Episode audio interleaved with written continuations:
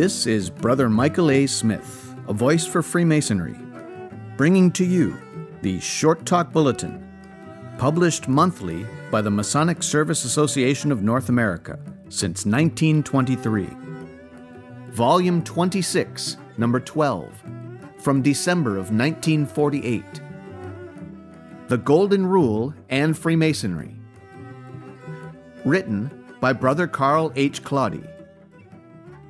A quarter of a century ago, most worshipful Arthur S. Tompkins, Grand Master in New York, 1922 and 1923, wrote quote, The great need of the times is for the practical manifestation of the spirit of fraternity and brotherhood as it is embodied in Freemasonry. The spirit of giving and doing for others, the spirit of service, the unselfish spirit, more love and less hate, more kindness and less bitterness, more toleration and less bigotry. What a transformation this old world would witness, and how it would be filled with joy and peace and thanksgiving, if men everywhere would learn and practice and live by the Golden Rule. It is too much to expect until the hearts of men are regenerated and their selfish intolerance and brutal instincts are transformed into the attributes of love, service, and toleration by the influences of religion and the doctrines of Freemasonry. We Masons may, and should, make practical application of the truths of our great fraternity and give concrete expression to its tenets by the manner of our lives and the force of our example. The words we speak and the things we do and thereby we may hasten the day of universal peace and a worldwide brotherhood. End of quote. Woodrow Wilson, president during World War I, said, quote, Surely a man has come to himself only when he has found the best that is in him, and has satisfied his heart with the highest achievement he is fit for. It is only then that he knows of what he is capable and what his heart demands and assuredly, no thoughtful man ever came to the end of his life, and had time and a little space of calm from which to look back upon it, who did not know and acknowledge that it was what he had done unselfishly and for others, and nothing else, that satisfied him in the retrospect and made him feel that he had played the man. That alone seems to him the real measure of himself, the real standard of his manhood. End of quote. The adjective golden has been applied to many subjects by countless men. We speak of the golden age of man, when everyone was happy and there were no problems. There are the golden apples of mythology, the golden bull, an edict of Charles IV, the golden calf, made by Aaron, the golden fleece of mythology, the golden fleece, an order of knighthood, referred to in Masonry the Golden Gate, connecting San Francisco Bay with the ocean, named by Sir Francis Drake. The Golden Gate, a beauty spot in Yellowstone National Park, not far from the northern entrance.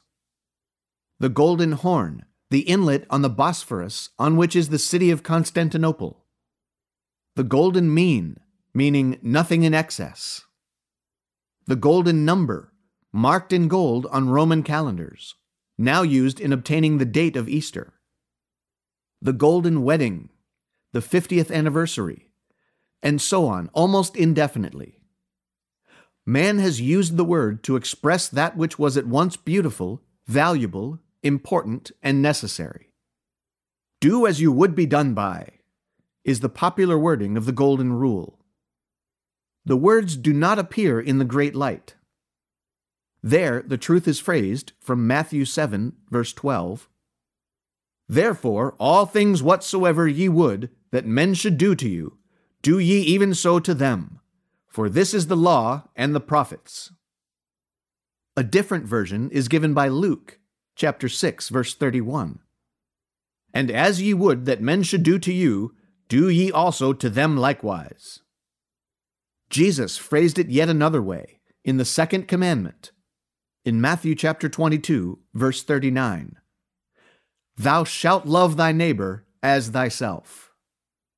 Who first called this thought the Golden Rule? Isaac Watts, 1674 to 1748, gets credit for it in the London Encyclopedia. Clement Ellis, an English churchman, spoke of the just rule, not that leaden one, but that other golden one, in 1660, 14 years before Watts was born. Still earlier, in 1540, the phrase was used by a mathematician to describe the rule of proportion. Whoever first named it, the rule of life is far older than the gentle man of Galilee. Indeed, it has been a part of so many of the world's religions that there is no way to prove who first originated the thought. Rabbi Lewis Browne, in The World's Great Scriptures, lists a few phrasings of the Golden Rule as they have been in other volumes of the Sacred Law besides our own Bible. Brahmanism. This is the sum of duty. Do not unto others which would cause you pain if done to you. From Mahabharata. In Buddhism, the Udana Varga says, Hurt not others in ways that you yourself would find hurtful. From the Analects of Confucianism, is there any one maxim which ought to be acted upon throughout one's whole life? Surely it is the maxim of loving kindness. Do not unto others what you would not have them do unto you. From the Taishang Kanying Pen of Taoism. Regard your neighbor's gain as your own gain, and your neighbor's loss as your own loss. From the Dadistan i Dainik of Zoroastrianism. That nature alone is good which refrains from doing unto another whatever is not good for itself. From the Talmud Shabbat of Judaism What is hateful to you, do not to your fellow man. That is the entire law. All the rest is commentary.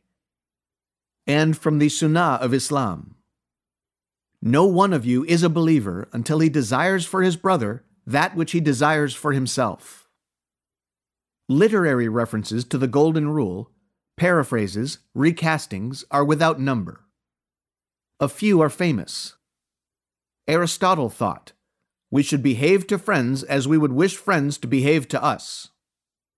Emerson stated, Every man takes care that his neighbor does not cheat him, but a day comes when he begins to care that he does not cheat his neighbor. Then all goes well. Shakespeare could not neglect so great a truth of life. The master who put so many truisms into unforgettable quotation said, Be as just and gracious unto me as I am confident and kind to thee. Even some fun has been made of the Golden Rule. Bernard Shaw thought, Do not unto others as you would they should do unto you. Their tastes may not be the same and Edward Noyes Westcott, author of a bestseller of half a century ago, had David Harum say, Do unto the other fellow the way he'd like to do unto you, and do it first. Freemasonry took the Golden Rule for her own at a date so early no man may name it with accuracy. Just when the guilds and operative builders' tools and rules became foundation stones for the teaching of morals and ethics is perhaps less important than that the philosophy of Masonry does so strongly emphasize that rule of conduct which has been a foundation stone of all religions. The Golden Rule is phrased as such only once in modern Masonic ritual. In the charge to the entered apprentice, as almost universally given. There are three great duties which, as a Mason, you are charged to inculcate to your neighbor, in acting upon the square and doing unto him as you wish he should do unto you. But if only put into words once, the Golden Rule permeates the ethical content of all three degrees. In the anteroom, the initiate meets the Golden Rule concealed in the first words he there hears. Our ancient and honorable fraternity welcomes to her doors and admits to her privileges worthy men of all creeds and of every race but she insists that all men shall stand upon an exact equality. The Golden Rule is the only formula of life by which men who are upon an exact equality can live. He hears the 133rd Psalm under unforgettable circumstances. Brethren who dwell together in unity, like those upon an exact equality, must act and interact upon the Golden Rule, or unity could not exist. The rite of destitution. The entered apprentice is taught the need of relief to the distressed. To contribute to the necessities of all, in a like destitute condition. To do, obviously, as he would be done by. If he climbs Jacob's ladder with understanding, he knows that the charity there explained, like that of the rite of destitution, is an essential of human conduct. If he offers it not to his neighbor, he may not expect it for himself. Throughout the three degrees, the initiate learns much of the square. In the entered apprentice degree, it is set before him as part of the furniture of his lodge and as an emblem of virtue. In a Chinese book named The Great Learning, the Chinese version of the Golden Rule is given, and then the author adds This is called the principle of acting on the square. The entered apprentice learns of the principal tenets, usually denominated brotherly love, relief, and truth, and then is told by the exercise of brotherly love, we are taught to regard the whole human species as one family, the high and the low, the rich and the poor. Again, emphasizing the equality of brethren, who must, to maintain that equality and unity, act each by each as each would wish to be acted by. In the fellowcraft degree are many references founded on the Golden Rule, inculcating the second commandment and supplementing the teachings of the entered apprentice degree in a manner both beautiful and satisfying. Some of these are direct, more commands than admonitions, as when the brother being passed is instructed of the evil done by him who cheats or wrongs his fellow man. Other teachings, if indirect, are perhaps the stronger for that. Such is the quotation in which God promises Amos to erect a plumb line in the midst of my people Israel. Here, one of the greatest teachings of Masonry is concealed for the fellowcraft to dig out for himself. Ethical instruction to judge the work of others as he would wish his own to be judged. By his own plumb line, his own standards, his own ideas of what is good and true and square and worthy. As each man has a conscience by which he acts, so every man wishes to be judged by his own standards by the plumb line in the midst of us. The great Masonic principle of toleration is here set forth.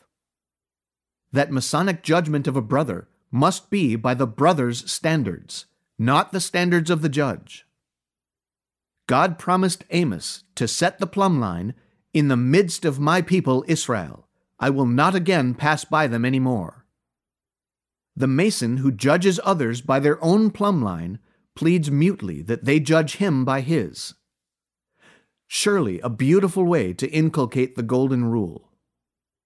The fellowcraft is again taught of the square, another veiled reference to the Chinese version of the Golden Rule, in the instructions about the working tools.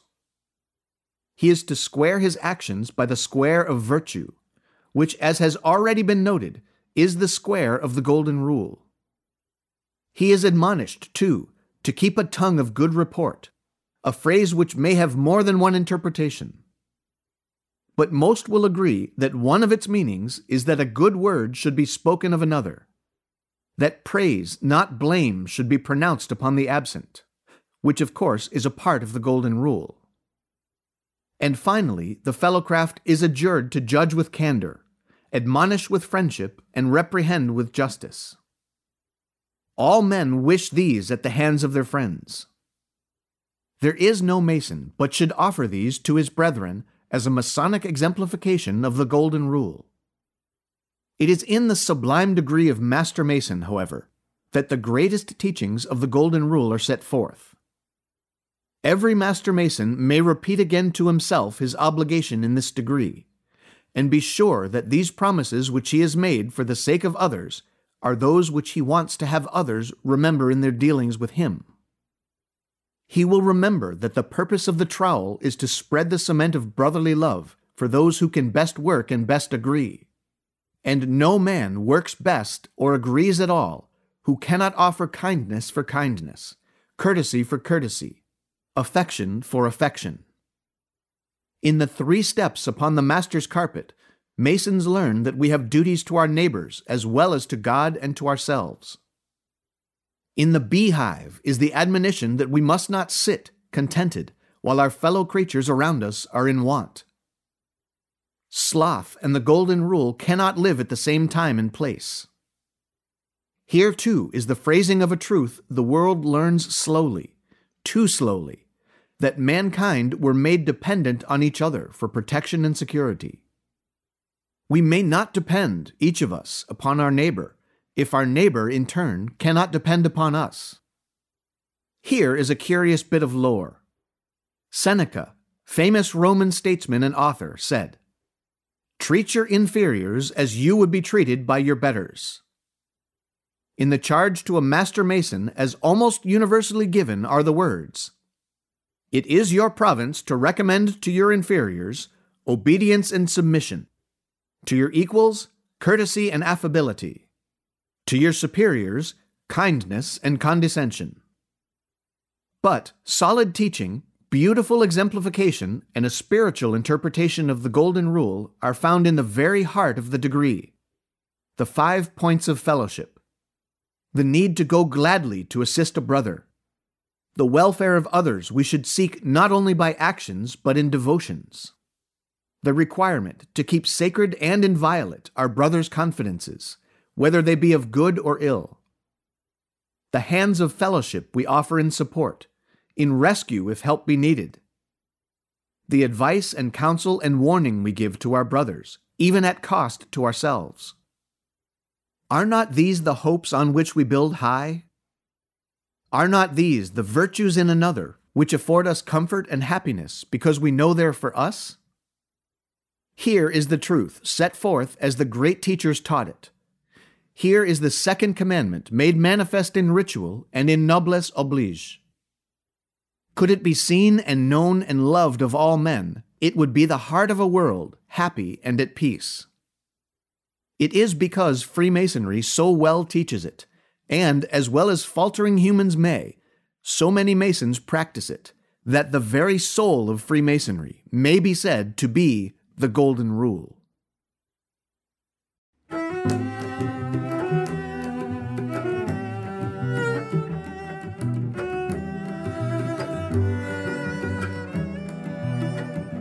This is Brother Michael A. Smith, a voice for Freemasonry, and this has been the Short Talk Bulletin podcast, brought to you by the Masonic Service Association of North America for the purpose of supporting the worthy goals of disaster relief campaigns, hospital visitation, and the spread of Masonic information and knowledge. If you agree with supporting these worthy goals, please donate. And thank you.